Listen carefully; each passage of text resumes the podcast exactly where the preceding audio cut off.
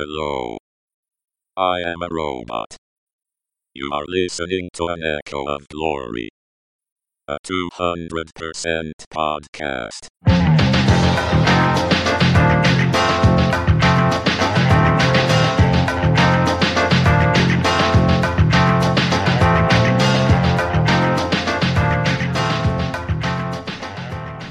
Hello, everybody, and welcome to the 14th episode of An Echo of Glory, a 200% podcast. My name is Ian King, and over the course of this series, I'll be telling you the history of football in England and Wales, tracing the story of the game here from the mob game of the Middle Ages through to the modern day. In May 1985, all of football's violence and neglect came home to roost in the most terrible way possible. Over the course of just 18 days, 96 people were killed at football matches involving English clubs. The culmination of years of deteriorating behaviour and facilities. All watched over by, it turned out, governors who didn't really have an alternative plan for when things went truly wrong. This is a story of St Andrews, of Valley Parade, and of the Heysel Stadium. This is a story of English football in May 1985.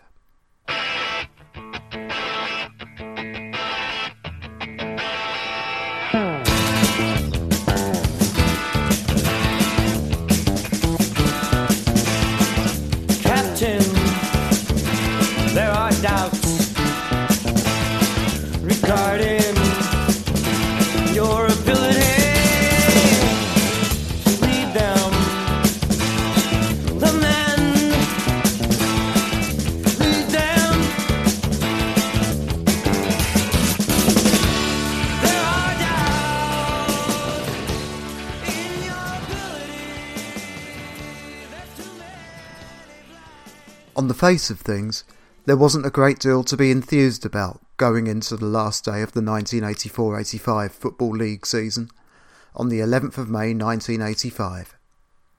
Three of the four divisions had already had their champions decided, with only Oxford United going into it needing a win to lift the title, whilst only one promotion place, the third position in Division 2, was up for grabs.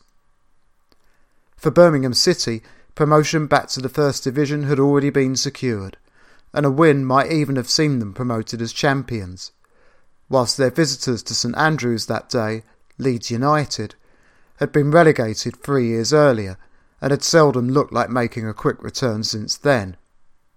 They were stuck just below the chasing pack on that final promotion place. On any other weekend, what happened at St Andrews would have dominated the national press the following day. But the fact that it didn't doesn't diminish what happened there. The supporters of both clubs had a terrible reputation, and it might be reasonable to ask what was going on in the heads of planners who arranged this particular fixture for the last day of the season. None of this, however, excuses the behaviour of hundreds, possibly thousands, of supporters from both sides, who fought pitched battles before, during, and after Birmingham's 1 0 win. Continual charges by the police, including several on horseback, kept the fans apart as the battle continually flowed throughout the match. Seats were torn up and bottles hurled at police. A refreshment bar was set on fire and wrecked. Football in this country had been flying by the seat of its pants for years over hooliganism. A Blackpool supporter was stabbed to death on the terraces during a match at Bloomfield Road on the opening day of the 1974 75 season. Two supporters were killed in 1981 when a wall collapsed at Ayresome Park after supporters broke down a turnstile. In the same year, overcrowding at Hillsborough during an FA Cup semi final between Tottenham Hotspur and Wolverhampton Wanderers led to the crowd spilling onto the pitch, with disaster only being narrowly avoided. But that luck, such as it was considering the previous deaths, was running out. A charge to clear Leeds supporters proved a step too far for the crumbling stadium. A 12 foot high wall collapsed. 15 year old Ian Hambridge from Northampton was attending his first match with friends. He was believed to have been sheltering from the fighting underneath the wall when it collapsed on top of him. He suffered serious head injuries and died at Smethwick Neurological Hospital the following day. In all, 145 policemen were injured. 40 fans were treated at East Birmingham Hospital and a dozen more at the Birmingham Accident Hospital. It was described by those present as the worst crowd violence they'd ever seen inside a football stadium.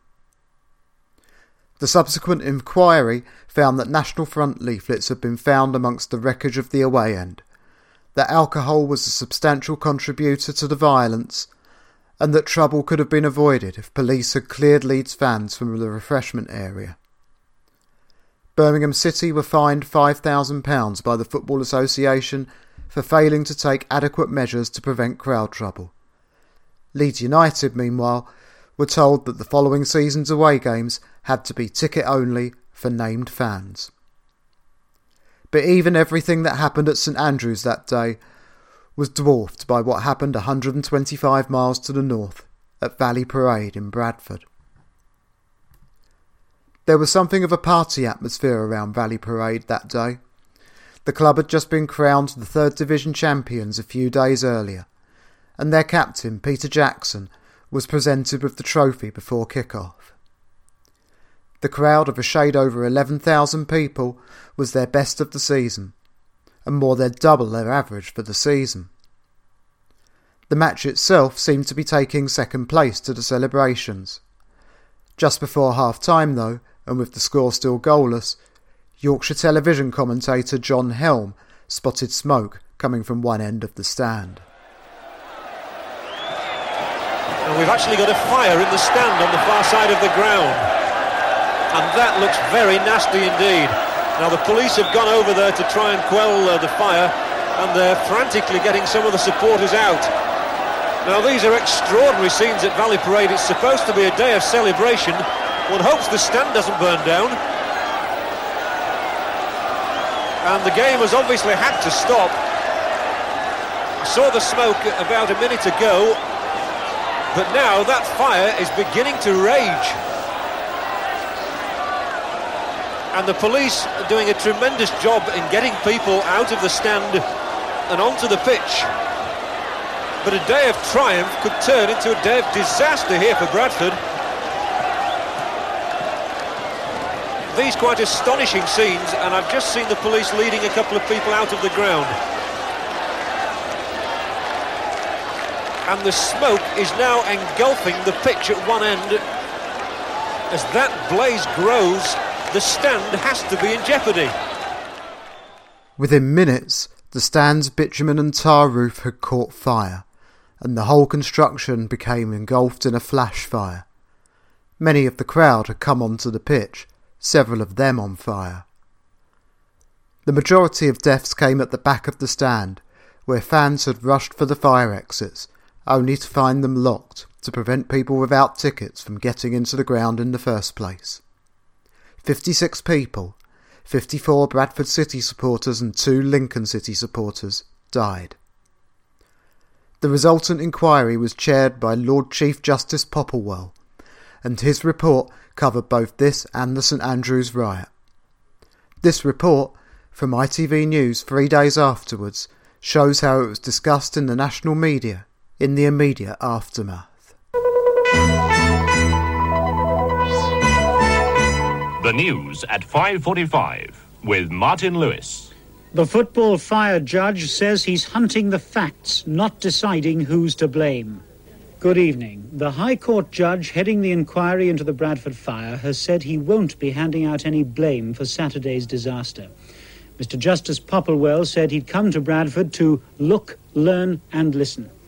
Police now believe 52 people died. They included 12 year old soccer mad twins Richard and Robert Ormondroyd, killed beside their father Gerald. Another missing man has been found safe. Three teams of plastic surgeons are operating on the injured. After a briefing from senior police and fire officers, Mr. Justice Popplewell went straight to the stadium. Club chairman Stafford Heginbotham pointed out the corner of the stand where the fire had started. The judge confessed he was horrified. His job will not be to point an accusing finger. The judge said the inquiry was designed to improve safety standards at sports grounds in general. Club officials have refused to talk today about the mystery letter from the County Council last summer, which voiced concern over fire safety cover at the ground. So, was this something the judge would look into? obviously something um, which will arise in the inquiry. What conclusion we'll come to, we'll have to see when we hear it all. This morning, Club Secretary Terry Newman picked up the mail before leaving. The letter had been sent to him last July, but there's no record of it arriving at the club. And as police continued their search of the rubble, the Assistant Chief Constable announced the letter was now part of his inquiries.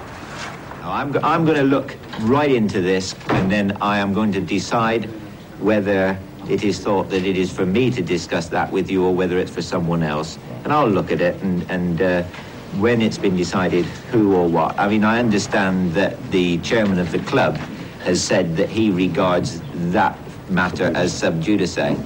Now, I'm not saying that I agree or disagree with that, but certainly if that's what he feels, I certainly would want to look at what look at the situation.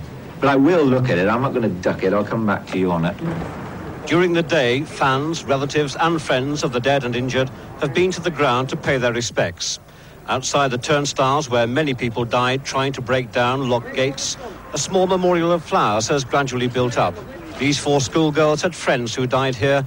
At this gate, a small memorial to a father and his twin sons who all perished. This woman's husband escaped. She came with the family this morning to give thanks.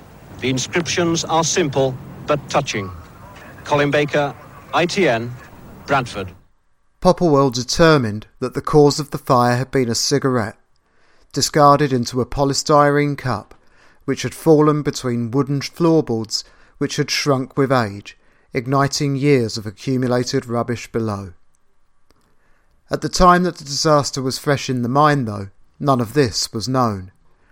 Many bodies were found trapped at the back of the stand, next to locked emergency exits. The area below the stands hadn't been cleared for years. A peanut wrapper with a pre-decimal price on it, dating it by definition as coming from prior to the start of 1971, and a newspaper from 1968 were found unburnt amongst the ashes afterwards, meaning that the stand had effectively been a massive bonfire waiting for somebody to light it for decades. It's important to iterate at this point that Bradford City were not especially negligent in this respect by the standards of the time. Clubs, in particular lower division clubs, simply didn't have the money or the will to spend money on this sort of thing when every season was a battle to simply keep afloat. One of the saddest ironies of the Bradford fire is that the club already knew that there were issues with the main stand's safety. The accumulation of rubbish was noted by the writer Simon Inglis in his 1983 book, The Football Grounds of England and Wales. The club was even set to do something about it. The steel for a new roof was already just behind the stands that caught fire on that day, and work had been due to commence on it just two days later. The effect on British football was widespread. Prior to the Bradford disaster, football grounds in Britain had, from a safety perspective, been governed by the Safety of Sports Grounds Act of 1975, which determined that football grounds would have to be designated, meaning that they would be subject to licensing conditions covered by a document called the Green Code. The problem with this law was in the holes that were contained within it. When first introduced, it only applied to clubs in the English First Division and the Scottish Premier Division with a capacity of over 10,000. It was extended in 1979 to cover clubs of the Second Division as well. By 1983, 50 clubs in the Football League, 44 in the top two divisions, and the six in the bottom two divisions that had been relegated since the introduction of the Act, had safety certificates but further expansion of this was fiercely resisted by clubs themselves. By May 1985, the process of expanding the licensing scheme had stalled. Valley Parade was not licensed by this time. In 1983, chairman Stafford Heginbotham had rescued the club from receivership after it collapsed with debts of £375,000. there was little spare money to spend on ground improvements. The club had, it later emerged, first been warned about the accumulation of litter under the stand in 1980 after a visit from the Health and Safety Executive of West Yorkshire County Council, when an inspector recommended that the gaps between the seats be blocked off. However, as the club was not in the first or second division of the Football League at the time, it was not legally required to see these changes through, and the council had no authority to make them carry them out. A further inspection of the ground carried out in 1984 because the club was looking to make a claim to the Football Foundation for funding for ground improvements repeated the warning, but again they were not followed up. In January 1985, Bradford received its funding from the Football Foundation, and two months later it took delivery of the materials to start work on the new main stand.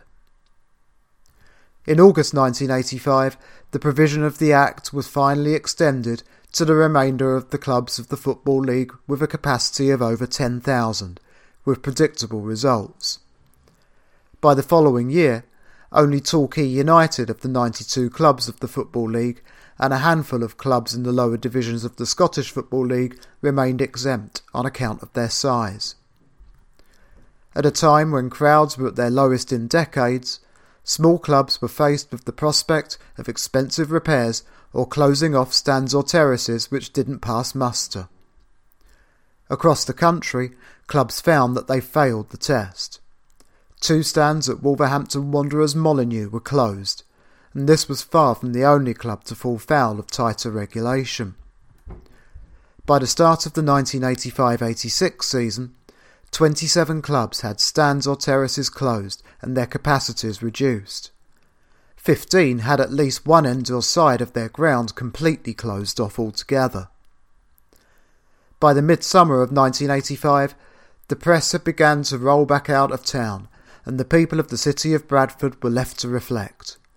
Had this one particular stand really been that much more of a safety concern than many others, the length and breadth of the nation?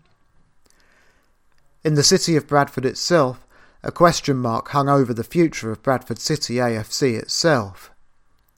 Once the small matter of the fact that the club had to continue had been confirmed, there remained the somewhat trickier issue of where it would play its home league matches for the foreseeable future.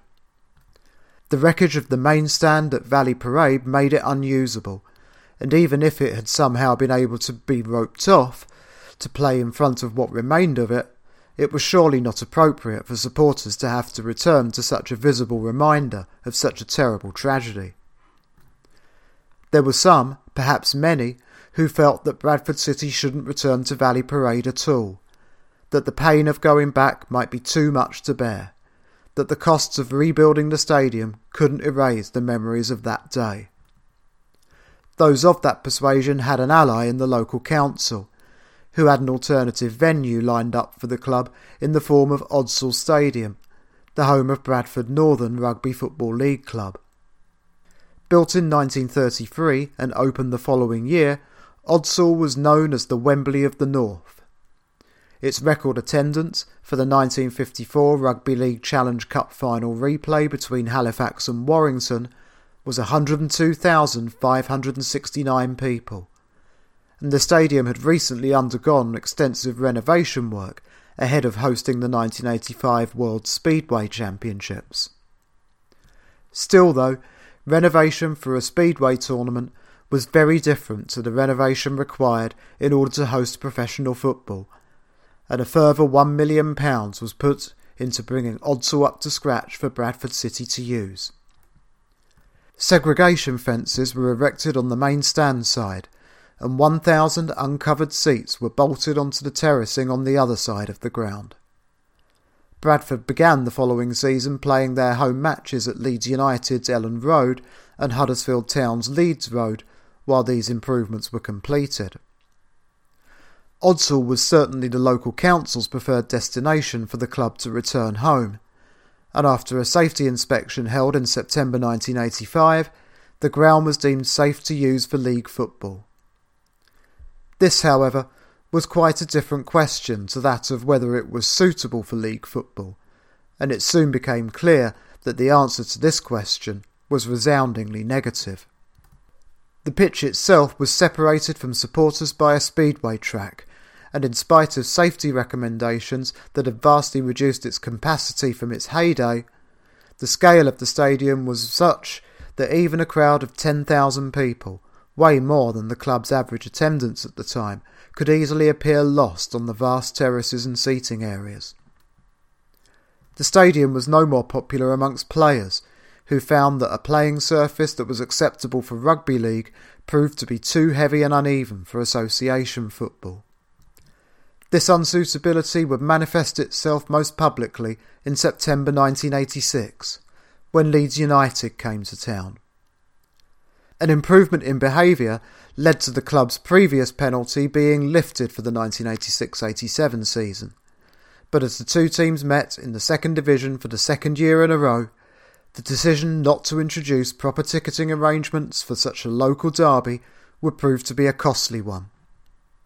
A crowd of over 13,000 people attended the match at Odsal, and the behaviour of Leeds supporters that day seemed to indicate that any period of soul searching that they'd undergone following the last day of the 1984 85 season was over. Situated at an end of the ground, which was part terracing and part grass bank, a day that had already been pockmarked with violence spiralled out of control when, with just ten minutes of the match left to play and Bradford leading by two goals to nil, Leeds supporters attacked a temporary food stall which, in a hideous echo of the events of 16 months earlier at both Valley Parade and St Andrews, caught fire.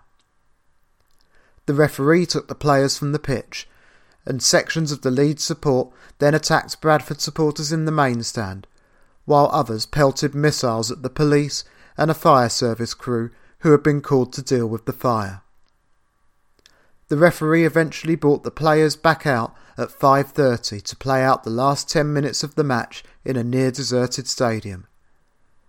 Goodness only knows what this must have felt like for those who had been present at Bradford on the 11th of May 1985. By this time, however, Bradford City supporters were counting down the days before the Valley Parade was reopened. With Odsal such an unsatisfactory venue for league football, £2.6 million were put aside from insurance money, grants, and from the club itself to completely redevelop two sides of the ground, including, of course, the site of the 1985 fire. The ground was officially reopened in December 1986 with an exhibition match against an England 11, and a couple of weeks later the ground returned to competitive action for a home match against Derby County. Ten days later, following a goalless draw with Birmingham City, Trevor Cherry, the manager of the club on the day of the fire, was sacked. He hasn't worked in football management since. Stafford Heginbotham, the long-time chairman of the club who was in charge at the time of the fire, resigned his position at the start of 1988 and died in 1995. Well, after a moment of hilarity with Terry Wogan and Bruce there, I'm afraid the news is very bad from Brussels. Hooliganism has struck again, and I'm afraid the scenes are as bad as anything we've seen for a long, long time. People have been stretchered off. Uh, the Liverpool supporters uh, took on the police at one point. It's not certain whether any lives have been lost at this moment. Joe Fagan, um, with obviously tremendous sympathy um, with what was going on in his last match for Liverpool, went on the pitch uh, and appealed to the crowd, saying, you know, this is my last match. Please uh, behave yourselves. And it looks there as if they're getting some control of the scenes afterwards. I understood that uh, a wall collapsed at one point, which was the origination of some of the trouble and certainly the thing that may have caused those injuries. I'm not suggesting those injuries were caused um, or inflicted by crowds of either side. But uh, you can see the police there uh, such typical pictures. We're extremely used to them over here.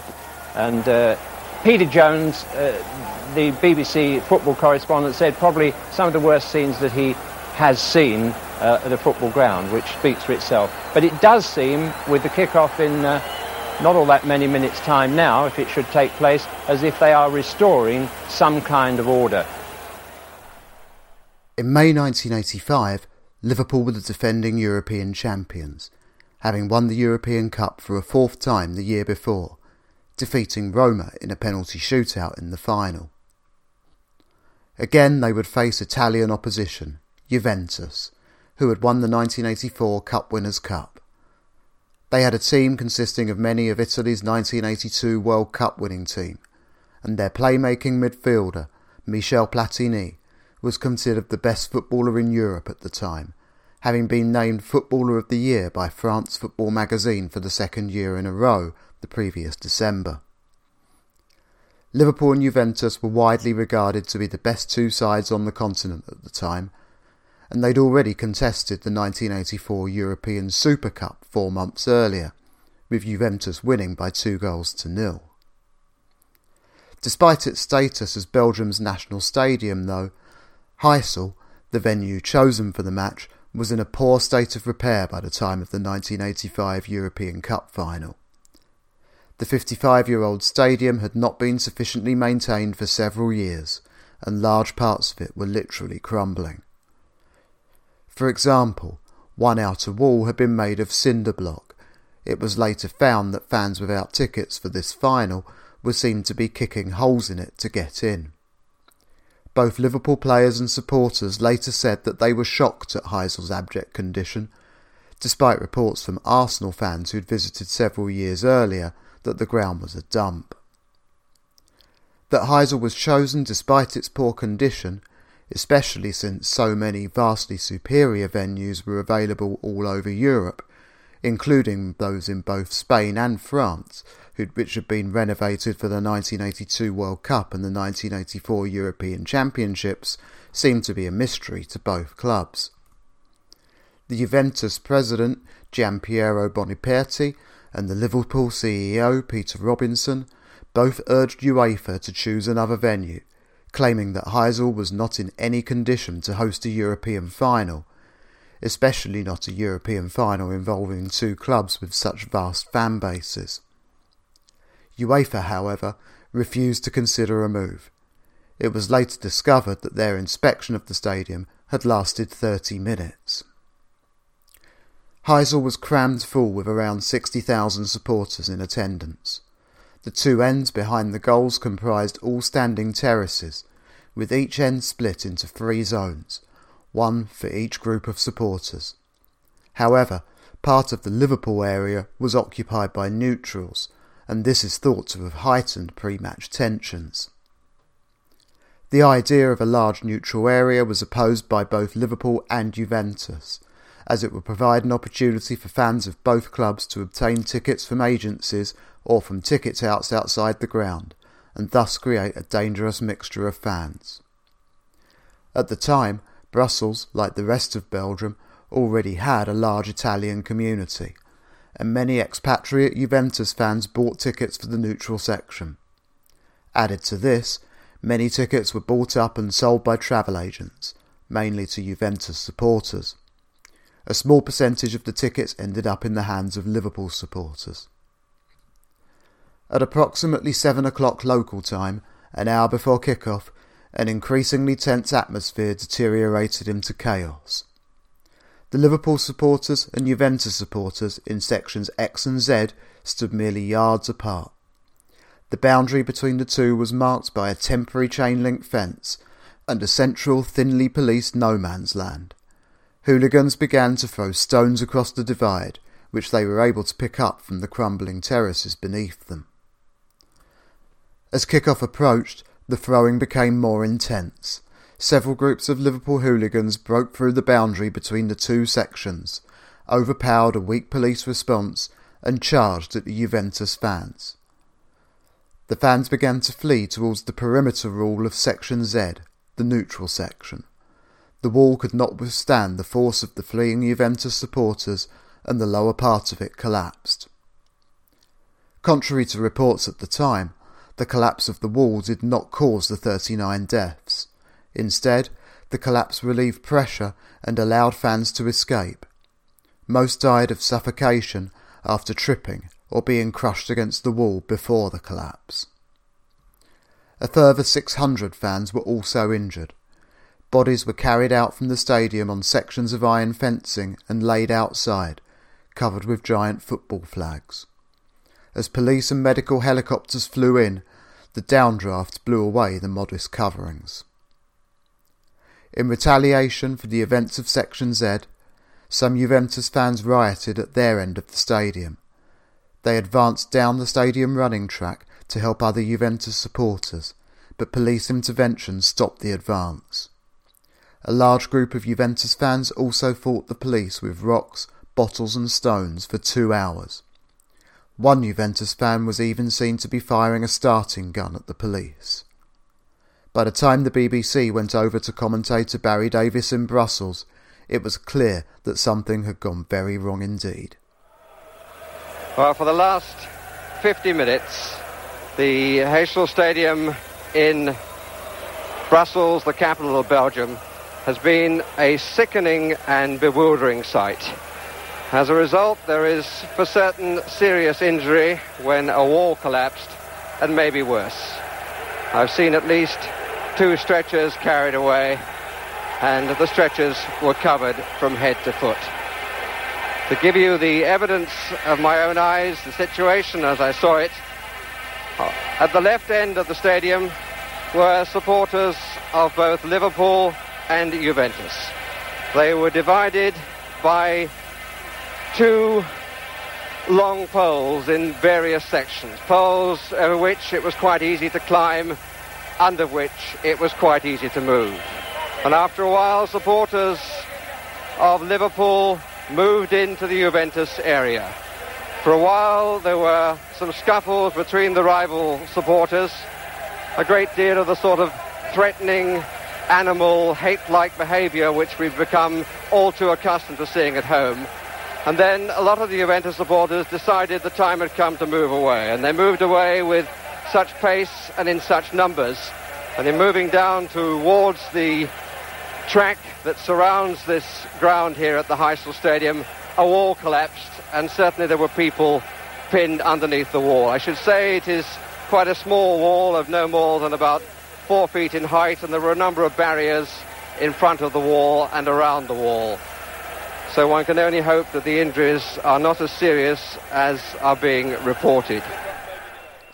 Despite the scale of the disaster, UEFA officials, Belgian Prime Minister Wilfried Martens, Brussels Mayor Hervé Brouhon, and the city's police force all felt that abandoning the match would have risked inciting further violence. So it eventually kicked off at 8.15 local time, after the captains of both teams spoke to the crowd and appealed for calm. Juventus won by a goal to nil, thanks to a penalty scored by Michel Platini, awarded for a foul against Zbigniew Boniek. It was their first European Cup, a trophy that the old lady of Turin had long coveted. But the celebrations after the trophy award were jarring, to say the least. It is, however, arguable that the players were unaware of the scale of the tragedy during the match and in its immediate aftermath. The reputation of English football supporters, which had been deteriorating for more than a decade, now lay in tatters, and all concerned in Brussels, the mayor of the city, the police, and UEFA themselves, were very quick to apportion the blame solely to Liverpool supporters. I tell you, I will never again go and see my team play football. I, I'm, I'm Italian. I would like to say to all the English people that they are very famous in the world for their education and self-control and so on. We have now the proof that all over in continent, everybody say, don't be like English You know what. I said now? I'll tell the truth. Liverpool's team, then you know what I mean. Might as well tell the truth. You know what I mean. I've seen Liverpool attack all Italian fans, and they done done all Italians in, and the wall collapsed because there was the police just was too scared to go and get into the Liverpool fans. That's all there was to it. As day broke, it was apparent how little effect the flimsy barriers had had in protecting a panicking crowd. Among the jumble of discarded horns and banners, the crumbled remains of a few concrete posts. Though most Liverpool fans departed quickly and discreetly, several hundred were still to be found this morning in Brussels Central Station. The mood was sober and subdued.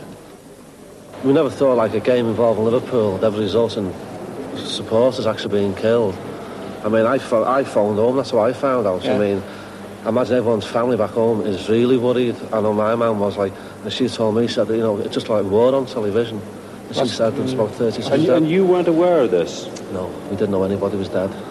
Well, you, I mean, it just happened so quick. I mean, the supporters. Well, it, just, uh, it was the, the minority again, the supporters that ran over to cause trouble, and the Italians just panicked. You must blame the Liverpool supporters how they started the, the trouble, but it all started how did Juventus supporters have tickets for our end. I'll never go again.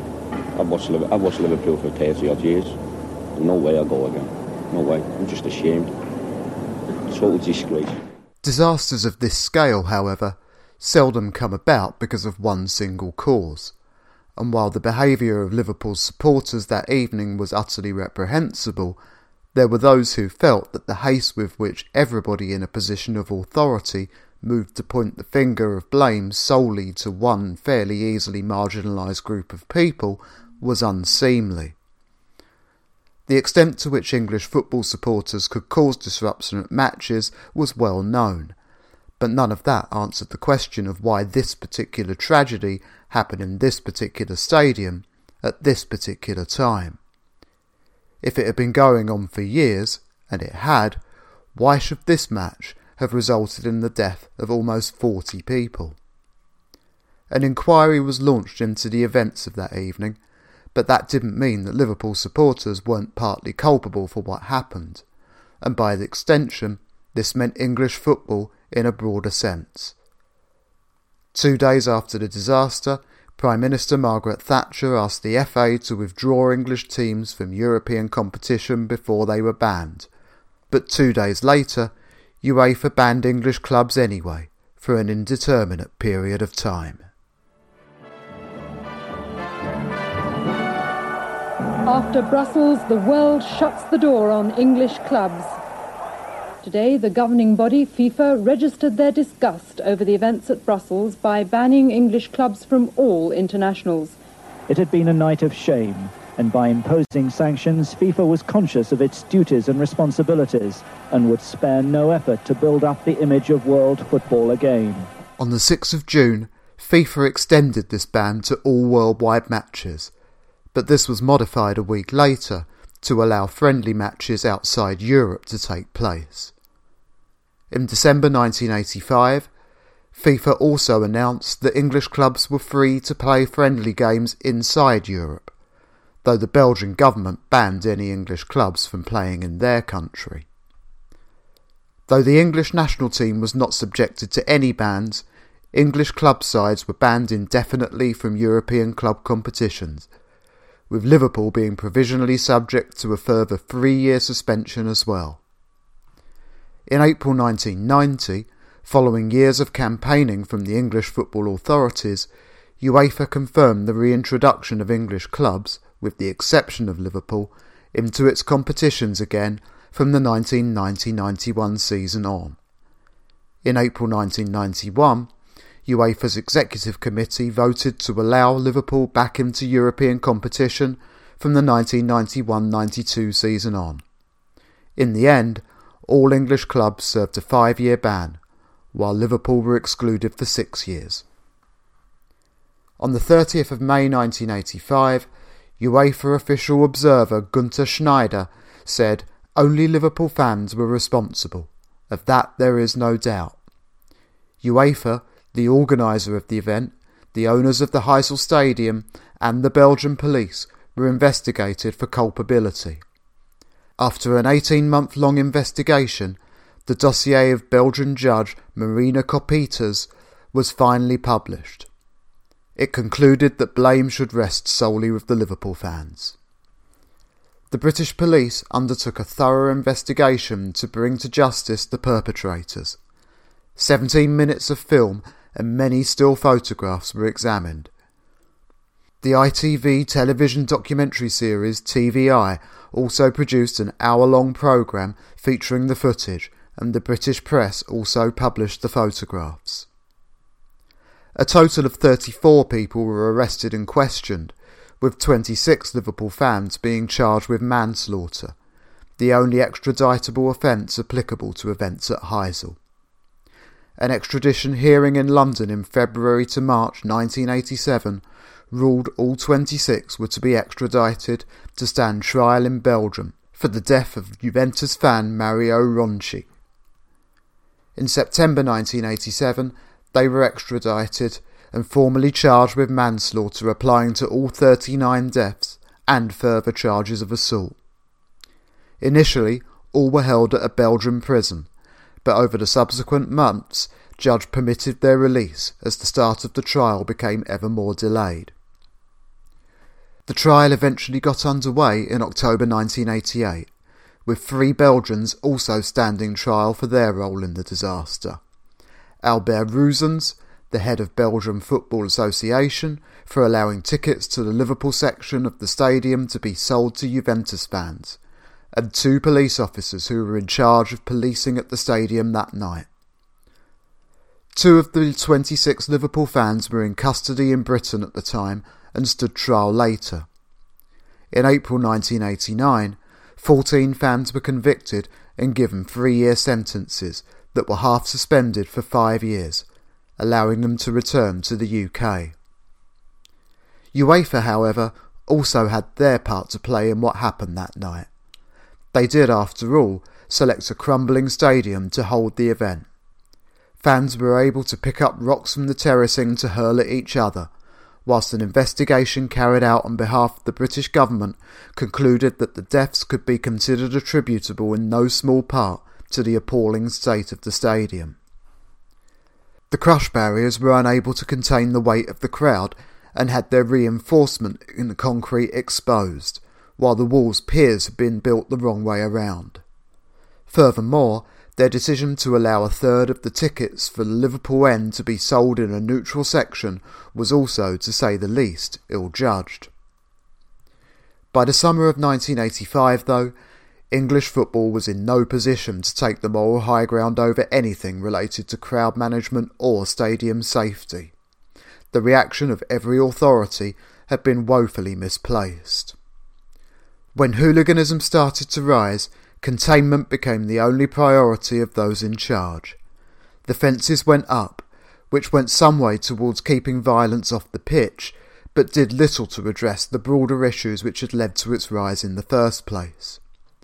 Faced with stagnant revenues and falling attendances, clubs had allowed their homes to rot, and insufficient and badly thought out regulation, coupled with enforcement of that regulation that was barely worthy of the name, had led to grounds becoming tinderboxes, quite literally in the case of Bradford City. And the Heysel Stadium disaster had been the conclusion to a disease that had festered in plain view over the previous decade and a half. As the game in this country entered the 1985-86 season, there were serious questions to be asked over whether professional football in this country as we come to understand it even could continue. Park the car at the side of the road.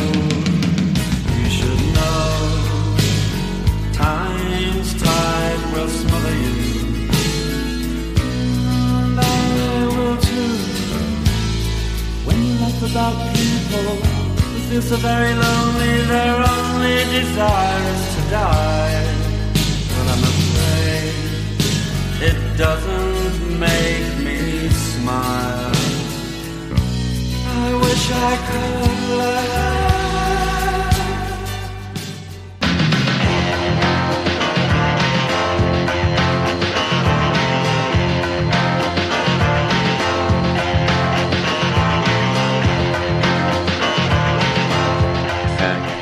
Listening to this 200% podcast.